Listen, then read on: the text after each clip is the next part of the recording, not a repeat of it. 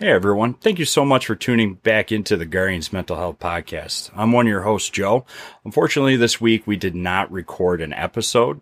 Uh, we've been busy with the GCX Online Expo. We're one of the main exhibitors and hosting a booth there. So if you're around this weekend when this releases, stop by, say hi to us but we did host a panel talking about parasocial relationships and mental health. We would love for you to take a listen to that. So we have for you that panel to listen to. Hope you enjoy it. Have a great week. We'll catch you next time. Thanks for listening.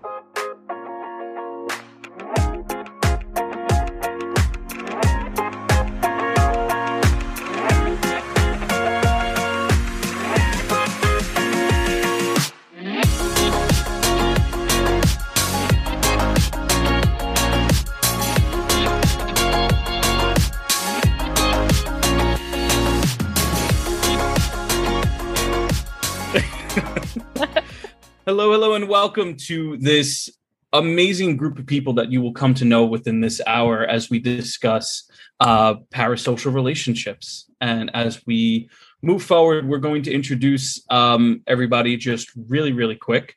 Um, why don't we start with? And I'm looking at the screen, and I'm like, where? Do, which corner do I want to start with? Um, but Dr. Emery, why don't you introduce yourself? Absolutely. Hi, I am Dr. Emery Daniel. I am an assistant professor at Appalachian State University in the mountains of Boone, North Carolina. Uh, I'm in the communication department, and uh, my big specialty is uh, working with parasocial relationships. So this is right up my alley. And anytime somebody says, let's do something on parasocial relationships, I usually jump right in and do it. Thank you for having me. Absolutely. Absolutely. Um, Dr. Farshad, please you're gonna wish you had that pronunciation guide. I know. I'm sorry. I'm sorry. I knew it as it came out. Can we chalk it up to anxiety? Sure. okay, yeah. appreciate that.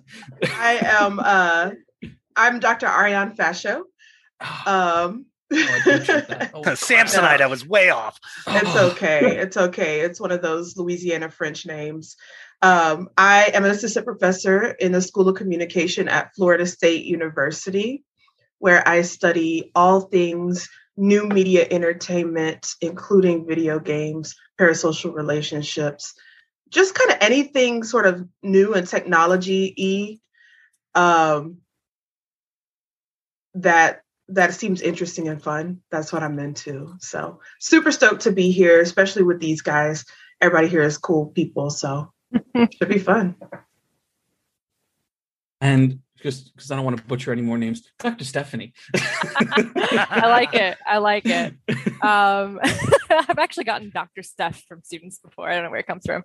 Uh, yeah. Hey, everybody. I'm Dr. Steph Orme. I'm an assistant professor of communication and media studies at Emmanuel College in Boston. Uh, I do a lot of research on geek culture, uh, specifically the video game industry and gaming culture. And lately, I'm doing a lot of research on uh, streaming and uh, let's play videos.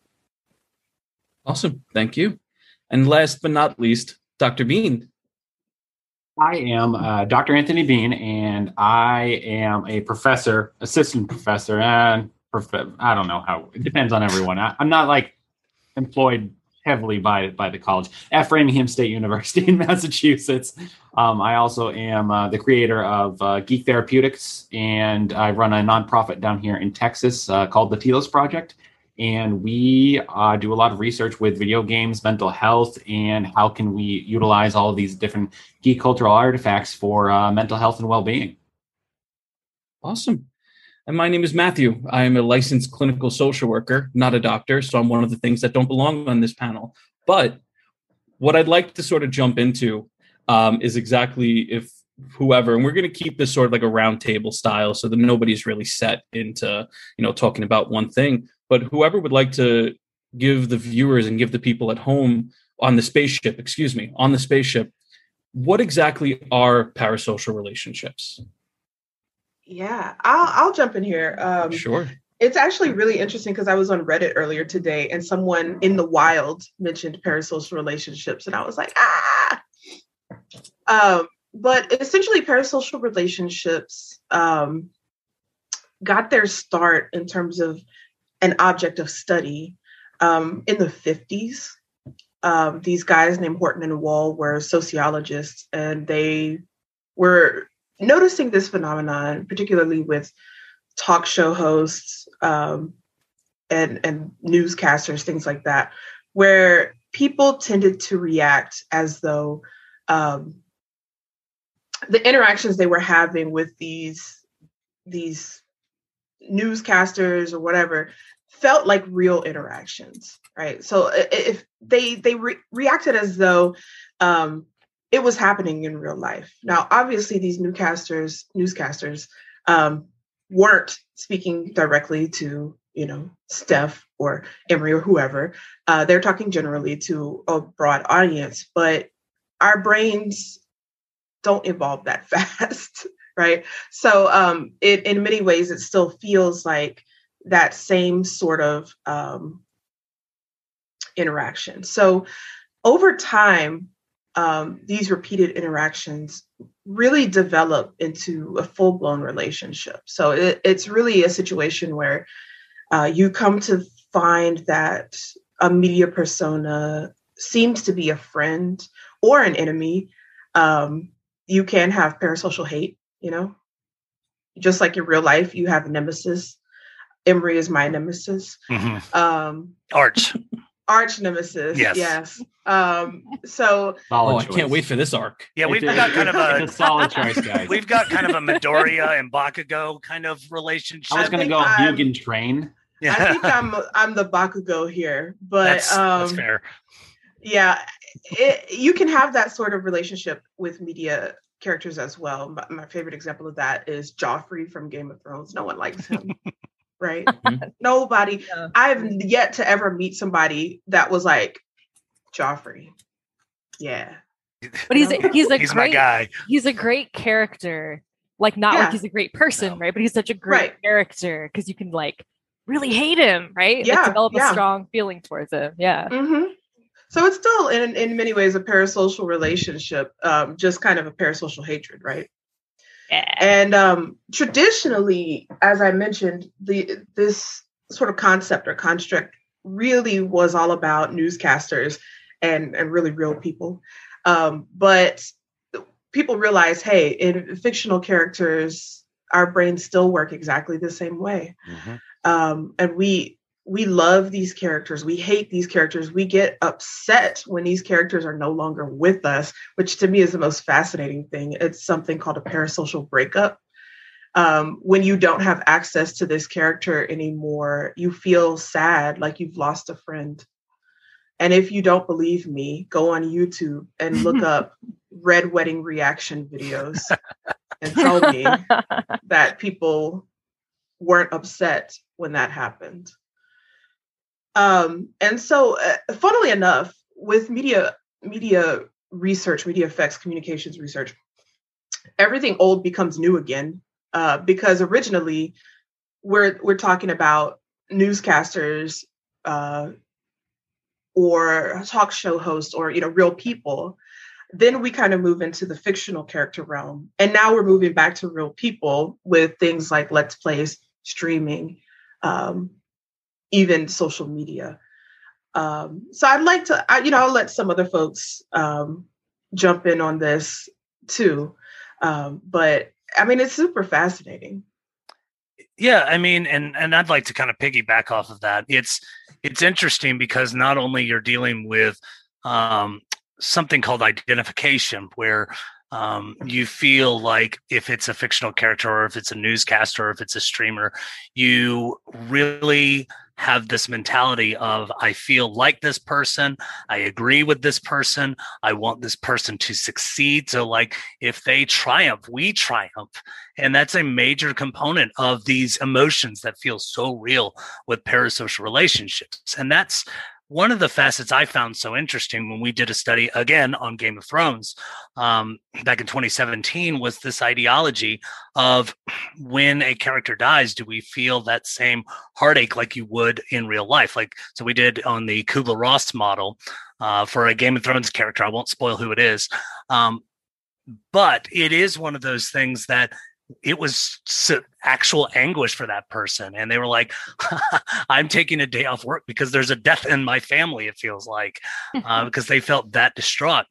Um, but with that though and, and i like what you were mentioning ariane this idea of how we've transitioned over the years because when we looked at parasocial relationships the the area that we were always most concerned about was the person that was on screen couldn't interact back with the audience. See, that was like the main facet that inner that differentiated a social relationship from a parasocial one is that the person that was on screen couldn't say anything to that person.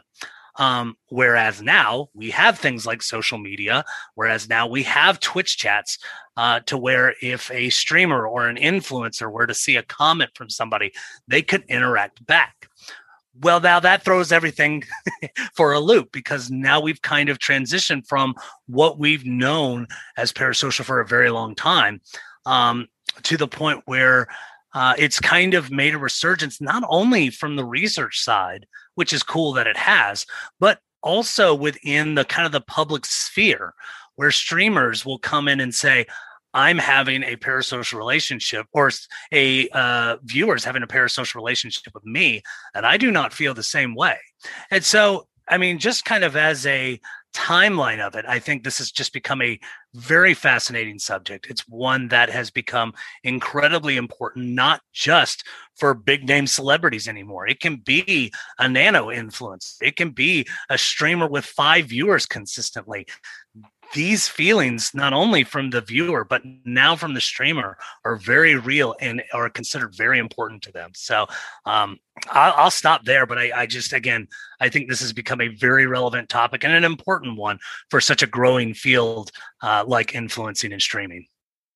Yeah, and I'll I I I like that because it also it also says you don't need to necessarily have thousands upon thousands of viewers when it comes to parasocial relationships you know there are things in social media that you see as like comfort streamers right? Who you know sometimes they you know comfort streamers could absolutely have thousands but you do see that you tend to see like a little bit of a smaller number like 20 30 but the connection to that streamer is really what is or not necessarily a streamer but a youtube personality anything like that is what seems to be so strong and very important which i guess kind of leads into something that i'm genuinely curious about too is why and how sort of these relationships form? What's the what's the reasoning versus is there a biological component? Is there strictly just the social component?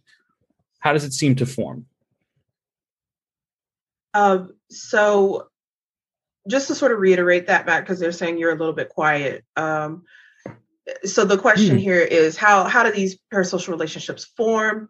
Um, what what's the processing like you know um and having uh, been looking in the chat a little bit a little bit of parasocial interaction in a sort of microcosm here um it is something that pretty much everyone does um to some degree. Um some people are certainly more prone than others. I think it's just a trait you know. You're more likely potentially more um empathetic, perhaps. Um, you know, those are things that we could probably study more. I don't know that we have, or, and I'm not mm-hmm. saying we as in the people here, we as in the research community. Um, and some people have found some variables that are indicative of potential parasocial relationship formation. Um, some from the superficial, like how attractive the person is. Mm-hmm. Um, we we don't want to be friends with ugly people. um, or orange I, I, tabby cats. orange tabby cats. I no only way. want to be friends with orange tabby yeah. cats, though. That seems I only want. I, I wasn't saying that was for me. yeah, my for my cat, she doesn't want to be friends with orange tabby cats that hang out outside my house. Um, or you know things like is this a relatable person? So um, characters that are quote unquote mary sue's um, tend to be difficult to form relationships with because people can't relate. And even when a character is in a in a um, fantasy setting or um, has like crazy powers or something, um, people still need to feel like they're acting as as a real person would in that setting. Um, otherwise, it's like okay, like this isn't a real thing. You don't want to break that feeling, like that that feeling of this is a, a real true person. Um, so there are there are variables like that um, as as I sort of alluded to before, and I would be curious to to look up and see if there are like fMRI studies on this. Um, I don't know any off the top of my so head. what is fMRI? Oh, sorry, that's whenever they put you in an MRI machine and study your brain Oh, right, waves. right, right, right. Okay, Functional magnetic resonance imaging. Got there it. you go. Got it. Um, so I, I would be curious to see if there were any of those. Um, I don't know any off the top of my head, but essentially, your brains, a- as I kind of alluded to before, are still very much in lizard brain mode. Um, we we can't evolve fast enough to keep up with changes in te- technology. It's not possible. So our brains still very much act as though, um, you know, it's real. Right. I know one of the things historically that research has looked at the kinds of people who form these relationships, especially even with like the game show hosts and things, right? And the like broadcasters in the earliest research, were also like people who were kind of socially isolated. Um, so people Yeah. who didn't necessarily have other social connections. I think that's something that's also really interesting to think about talking about you know the evolution of parasocial relationships uh, in the age of twitch right in the age of social media so uh, people who are maybe really drawn to Twitch communities to chat and interact with others, or even the streamer. If the streamer's not, you know, um, again, they perceive the streamer as talking to them, and again, they're talking to like their whole community, right? But I think that can be a really comforting thing to someone who otherwise has no other social outlets, right? Uh, something that I have found in some of my own recent research is is you know having a sense of vicarious achievement um, you know, which I think of as related to identification, which Emery brought up earlier. Um, you know, so seeing a streamer succeed in something, right, can fill a viewer with a lot of excitement. Um, and even that sense that they too have somehow played a role in that person's success or, you know, just being excited and feeling elevated by them. So, um, yeah, I mean, I, there's, again, I think it all kind of comes down to personal individuals and, and cognitive makeup and, and even social makeup in some ways. Um, but we can see some of those parallels from the oldest models of media, I think also playing out in interesting ways in new interactive media as well. And and I do think historically there's something to be said for that social isolation model. Um, there are areas to where they would say a research would say this is more of a complement to kind of boost other relationships that a person have. So it's like if you were to be a particularly extroverted person, this would just be a cherry on top that you're having uh, this connection with. Um, and I will say that things like uh, parasocial relationships are ubiquitous. They are constantly everywhere around you, um, whether it be something considered trivial like sports or um, you know gaming or something like that. Even though I think those things are incredibly important, it transcends to things like politics, for example, what we would consider quote more important. Um, and we have those relationships with people that are streamers, politicians, what have you. Um, so I, I always kind of challenge people when they say, "Well, I don't have parasocial relationships. That's things that's fake, and that's you know for kids when they're watching television show." I'm like, no, no, no, no, no. If you've never had an actual drink with a politician, you don't know that person, and even if you have, you don't really know that person. So you know you can't really say, "Well, this is what that person would do" in a situation like that. Um, the other thing I want to mention is that this particular theory it kind of stems under something called space uh, social presence. And social presence ultimately is this illusion of technology when you're watching something. So i don't know if this is something that where it stems from but it enhances it for what streamers do so well which streamers come in and say hey y'all hope y'all are doing well. Uh, we're going to talk about this today. Would love your input. And then at, at, you would look at something like the sign off it was like it was so wonderful for y'all to come and join my stream. Love you guys. Care about you. Come join the discord and the conversation. We'd love for you to be part of our community. And for many people, um, that may be a call to say, while that person, that streamer doesn't really love me, but it may be kind of a community familial kind of love and respect that that you know a community would have on on on uh, a Twitch or a Discord, and that too, a lot of people is really special. And so, for things like that, that can elevate a PSR very quickly to where it's almost like this person wants it to be more than what the streamer thinks it is or wants it to be.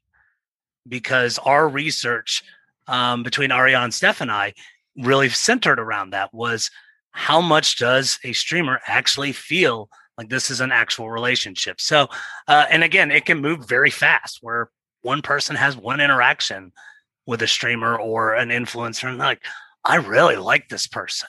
I'm going to keep following, whether they're attractive, whether they're credible. These are all variables that really bring people to the table uh, to where they want to participate and they want to stay.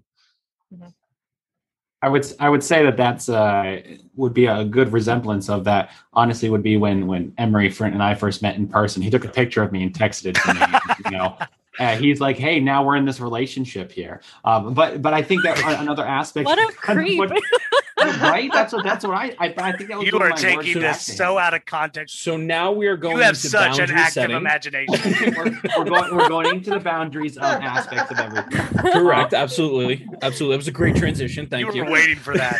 but, but it, it's also the the idea of of the idea of the mental health of not just the streamer but the person who's having that parasocial relationship, which is kind of a little bit more of what we work with um, as as a, a, licensed clinician is how do we get them out of that parasocial relationship and how do we get them into uh, a place of, of understanding that while I may interact with them in an online format or watch them on something, there is not necessarily a relationship there.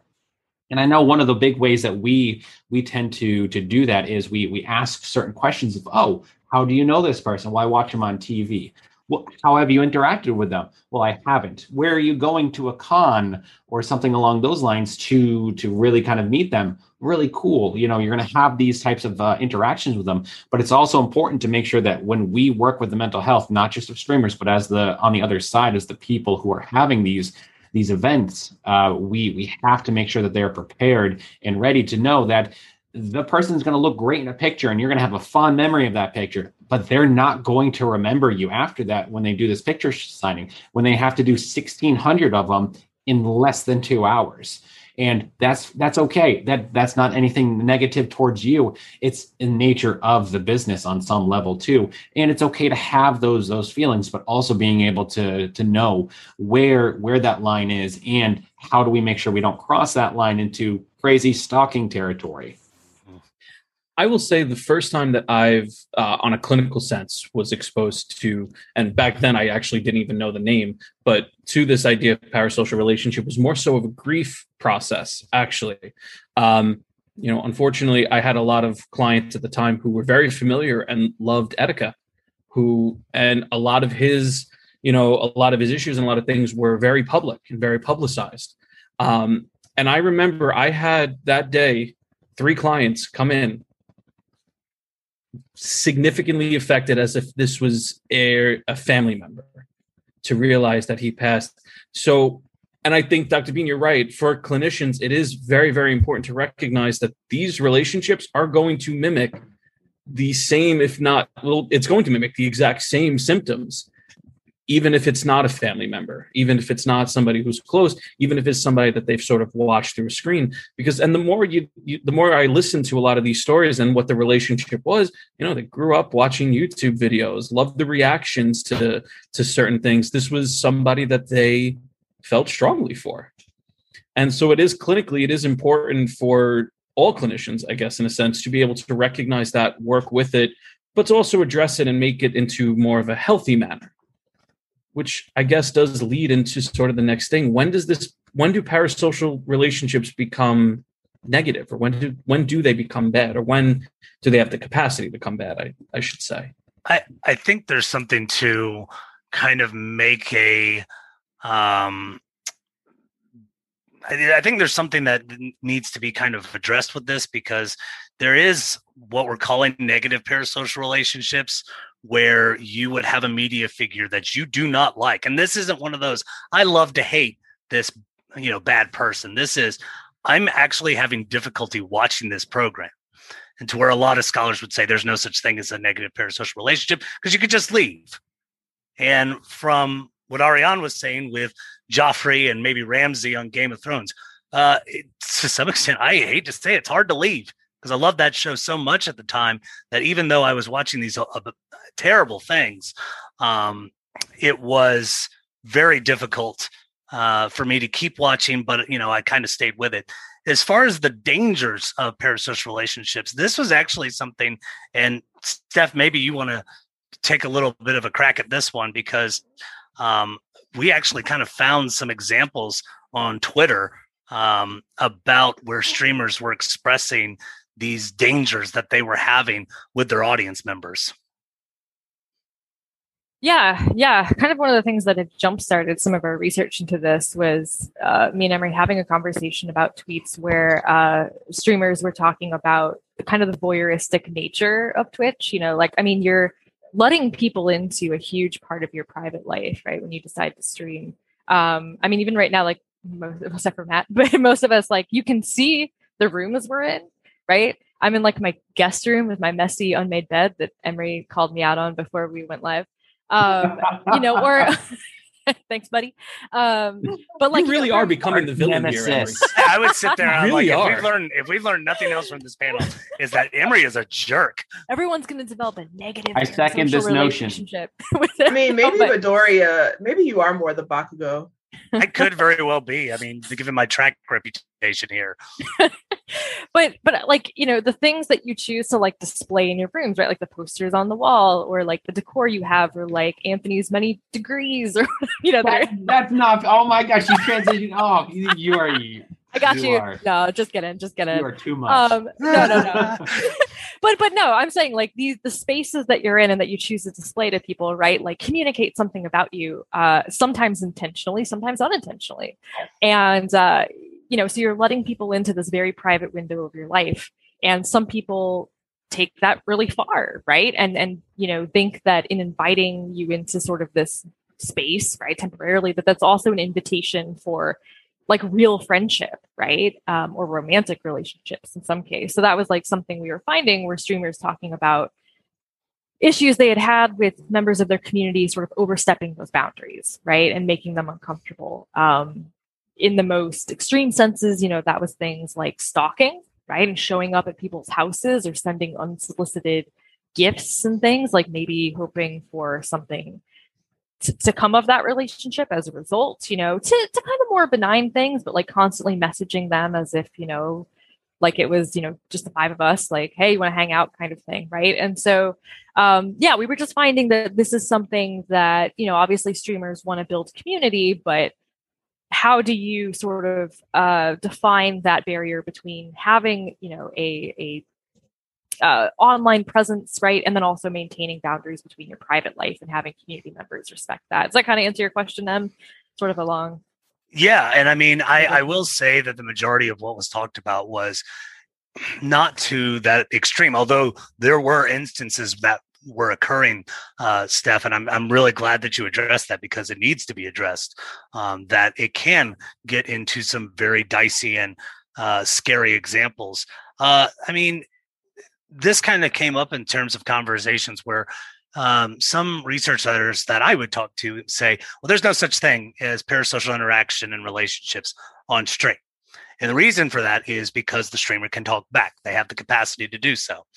And it wasn't until one of our interviews that we were talking to a streamer and they said, well, what about lurkers? There are people that are who are watching on their PlayStation and they're not going to use the keyboard function because why would you? Um, because, because it's going to take a long time to type, type. And so what would happen is from the stream then to the con, this person would come up to a streamer saying, like, this is my best friend. I am so glad to see you. Uh, and the streamer would have no idea, not even through a username, no idea who this person was.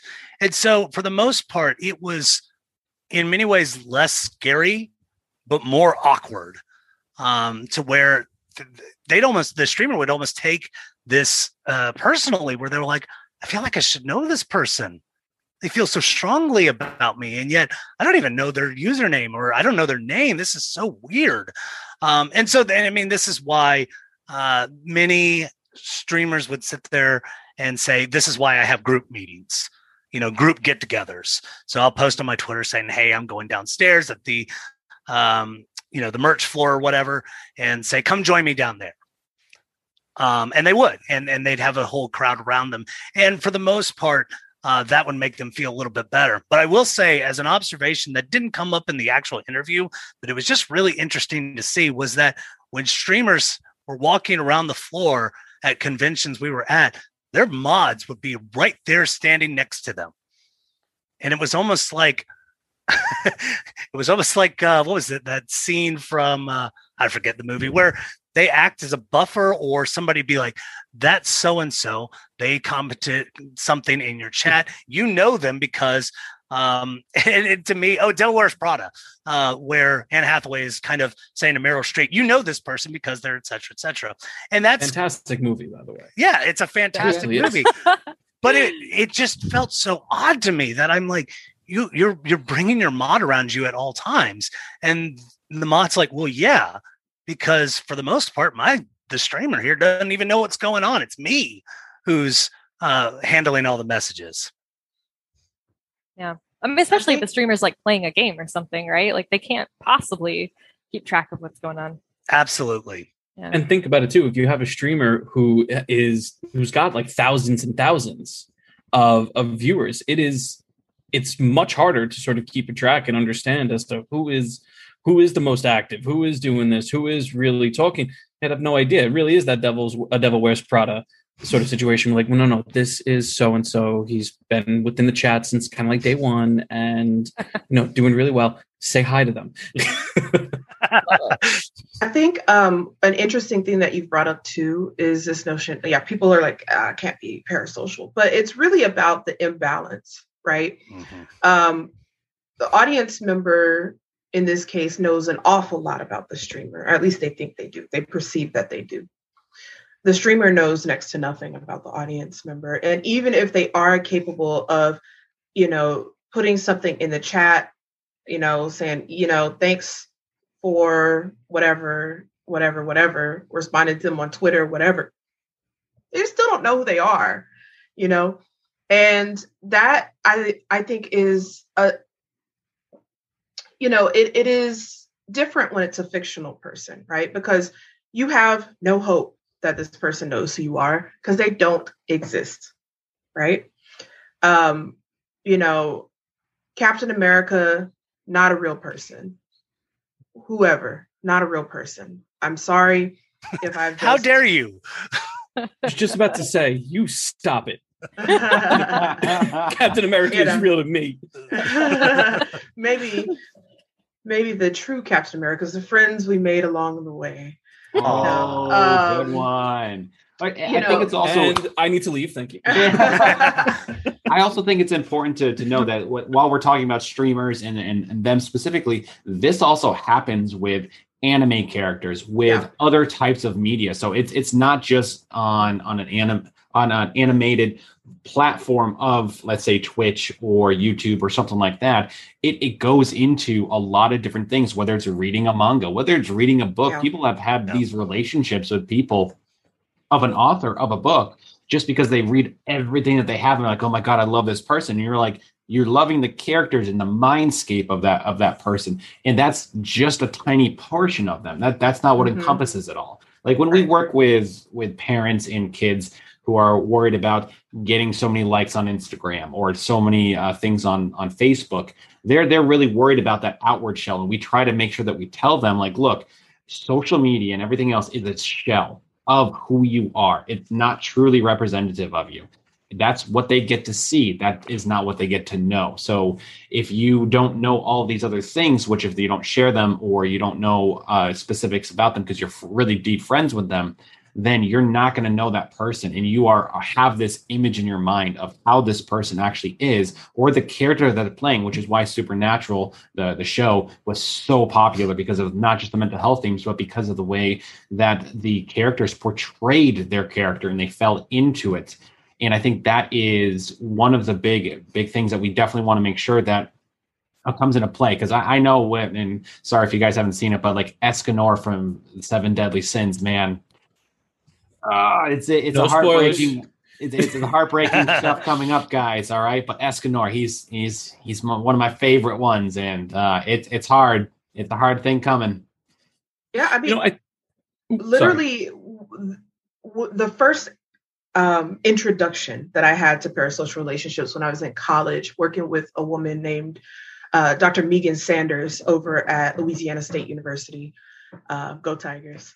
Um, and she, I was working as an undergrad research assistant with her. And she, we, nothing wound up coming up with this project, but just to illustrate kind of what we're talking about here. The one of the first projects she had me working on was um, at the time this show House was a big show um, and a character in the show, Kutner, rather abruptly committed suicide on this show.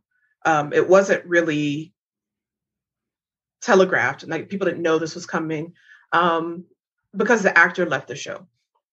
And there were Facebook groups that came about that were like in memory of this character. And um, she had me go through the Facebook page and kind of pull all of the all of the stuff that people were saying, and people were literally acting as though this was someone they knew. Like if you've ever had, you know, someone that you know on Facebook pass away, um, you you kind of know how people will then go on their page, like you know, it was just yesterday that I spoke to you, and things like that, kind of like memorializing them. And people were doing that to this fictional character.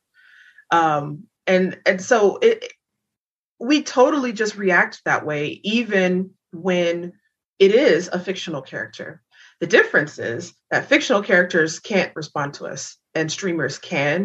And i think sometimes people forget that it is parasocial. Um and so you know there's that that line like oh i'm to shoot my shot. I'm to slide into the dms right? Um it maybe in a romantic sense maybe just like um you know hey i want to be friends because eh, there's kind of a perception that maybe just maybe it it can become a two-sided thing. And i think that is part of the danger particularly with streamers and youtubers or even celebrities right? Um because it's not it, it's parasocial still.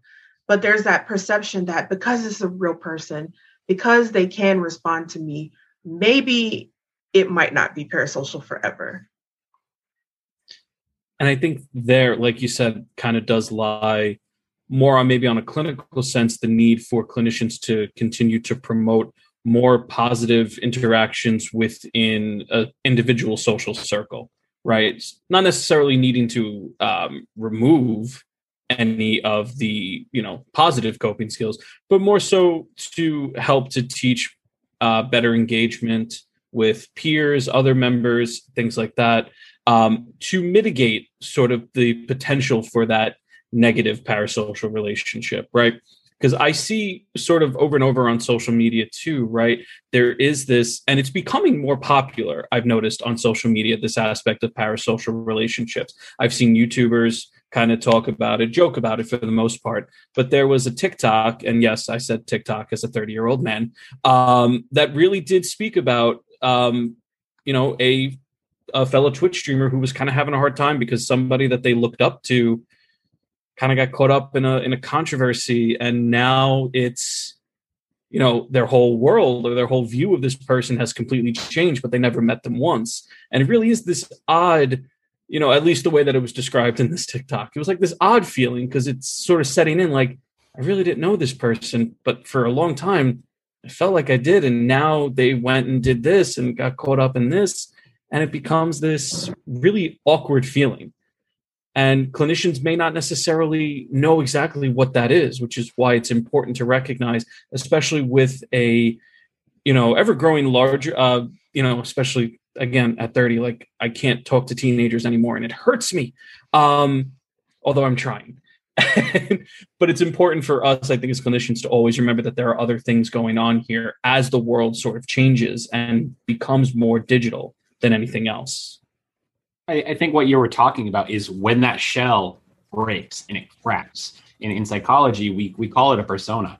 And when you're on, like when we even we're streaming here, this is not normally how we how we act or anything along those lines. You get us all together in, in a bar and it's it's get hands hands off, like it's a whole different world like we we are have our personas on here right now and we are are have those specifically for this right here. When those crack you get to see the the person um, a little bit more and kind of like who who they are. And it's not necessarily bad or good or anything like that. It's it's our essence. It's who we are. And where where everyone kind of has a, a very similar experience with the same person and they they feel betrayed because their character didn't um, didn't feel like it got into a, a different type of place. There is also a another issue, what we call in the psychology of the collective unconscious coming together, because that's where that that like archetypal image of that persona comes into play, and that's where a lot of the the concerns uh, stem from from a mental health perspective.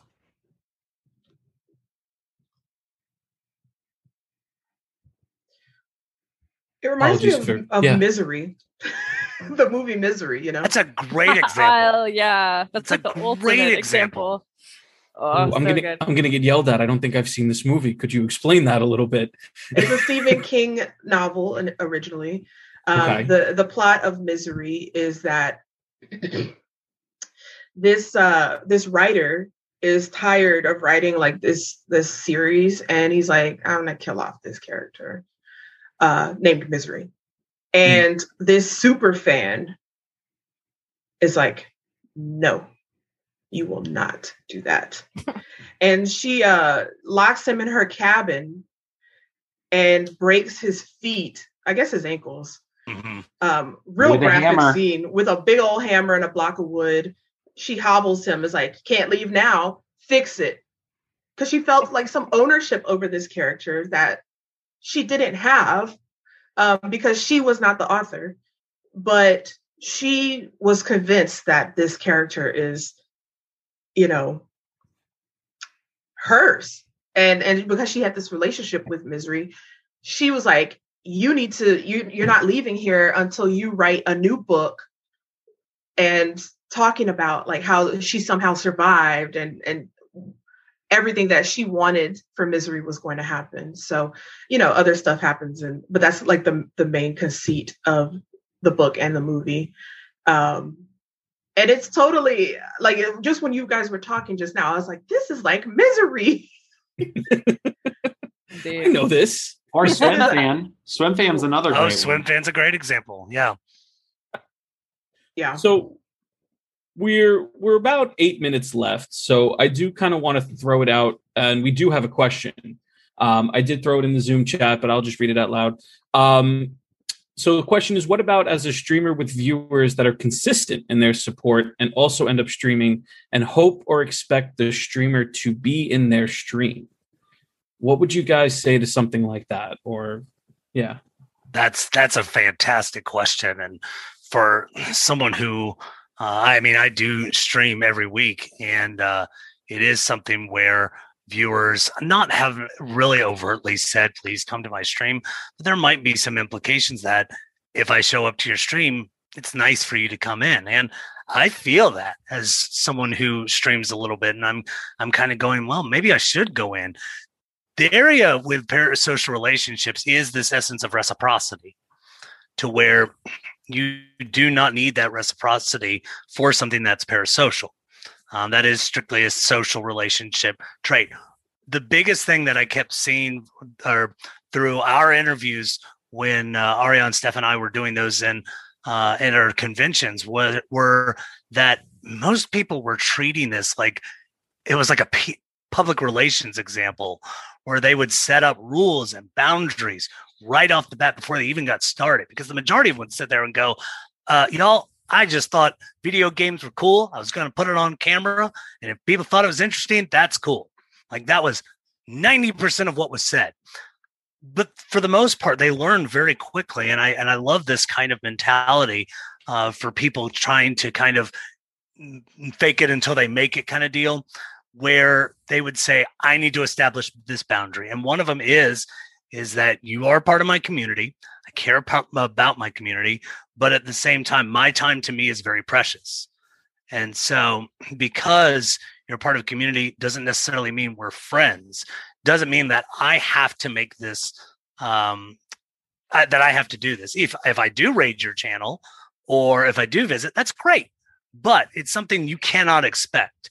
And laying down those um, rules right off the bat when you are establishing your channel is something because I've done a streaming class before. It's the, one of the first things I tell my class get it done now because then there is very little wiggle room for a person to get really upset with you or take screenshots of something of you getting upset on a DM or on Discord or something. Because obviously, uh, because what was mentioned is, you know, social media is kind of your own personal PR, um, that you don't want that to reflect on you poorly, especially if you're trying to establish a brand as a caring streamer. So but having those rules, having that established, having your mods know those rules, that's another important thing, uh, will help it to where that expectation, you might still have those problems, but they will be less. Yeah.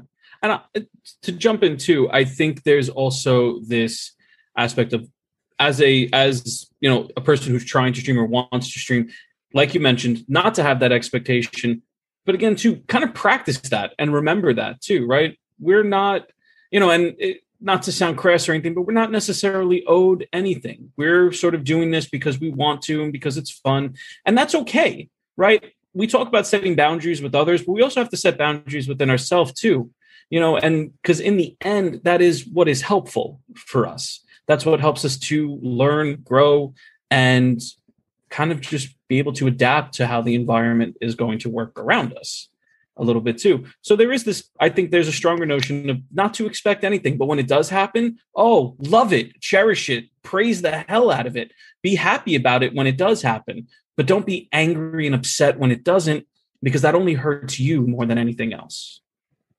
I think the nature of support matters too, right? Because I, I feel like um, when money gets involved, right? You know, it's one thing if like you're a mm-hmm. regular who tunes in on the stream and talks in the chat, but let's say you're someone who donates a hundred dollars like every so often, right? Or like some of these crazy streams I've been in where they're like, here's a thousand dollars, making it rain, or gifting a hundred subs or something insane, right? And then, you know, I think for some people, that extra layer adds this additional perception of entitlement, right? And again, some of that reciprocity that that becomes expected, right? And like, okay, what's the streamer going to do for me? Are they going to show up in my stream and gift subs and all those kinds of things, right? So um, I just feel like you know some of the the uh, affordances, right? Some of the the capabilities of Twitch and this interactive platform can kind of feed into some of the uglier side of, of what we've been talking about as well, right? It's not just following or liking somebody's stuff, but you know, literally feeling like a financial contributor and, you know, as was mentioned earlier, like you like you own some part of them, right? In a, right. In a really like you're a shareholder way. almost in a yeah. sense as somebody's That's stream. a perfect way to think of it. Exactly. And, yeah. and a small mm-hmm. note on that. Uh, one of my favorite lines that I heard was a streamer telling us the rules are the rules and they apply to everybody no matter what is going on. So they said, yeah, you donate a thousand dollars. That's great. That does not entitle you to be a jerk on my stream. And when that was said, I got goosebumps. I was like, I love that because I yeah. feel it too. And I feel like a lot of people who are mentioning on, on chat feel the same way is that they like to please people and they don't want to have this mark on their name for you know calling somebody out when they donated so much money or something like that. But no it does the rules are the rules and that's what you establish. And i think right there is sort of the perfect place where unfortunately we'll have to table this conversation even though we could probably go on for about seven more hours um, as much as i would love to. Um, so why don't we go around quickly if we can just to again um, uh, say who you are as well as where they can find you on Twitter. If just in case anybody in the chat has additional questions. Um, so uh, free for all. Whoever wants to start. I'll start. Sure. Um, yeah, I'm on Twitter, so it looks like my Twitter handle's right there on the uh, overlay. But uh, yeah, Stephanie Orme. I'm pretty active. I tweet, I mean, academic stuff, but also weird gaming stuff and, and things about dogs. So if you're interested in that, there, there I am. I, I would say it's, it's safe to say that Steph has a parasocial relationship, not just with any breed, but with the canines. Yeah, All of them. all of them. That's true. Uh, Dr. Bean, go ahead. Um, you, you can find me on online on my personal Twitter at videogamedoc or follow us on Geek Therapeutics, and you can find us all through social media of just searching for Geek Therapeutics. Awesome, awesome. I'm, I don't. I don't want to mispronounce the last name, Dr. Ariana. Sorry. Yeah, yeah, yeah. You can find me on Twitter at Ferchaud A. That's F E R C H A U D A. Um, I tweet about really nonsense. Um, so uh, the saga of my cat and the orange cat has been on Twitter. Um, LSU sports and and things related to that. Um, things related to academia and and being black in academia um, video games. Um, had a, a nice conversation about whether I should get an Xbox. You know, random stuff. don't don't go there if you expect it to be any sort of coherent. But um, It tells a story. Absolutely, does tell a And- story. Dr. Emery.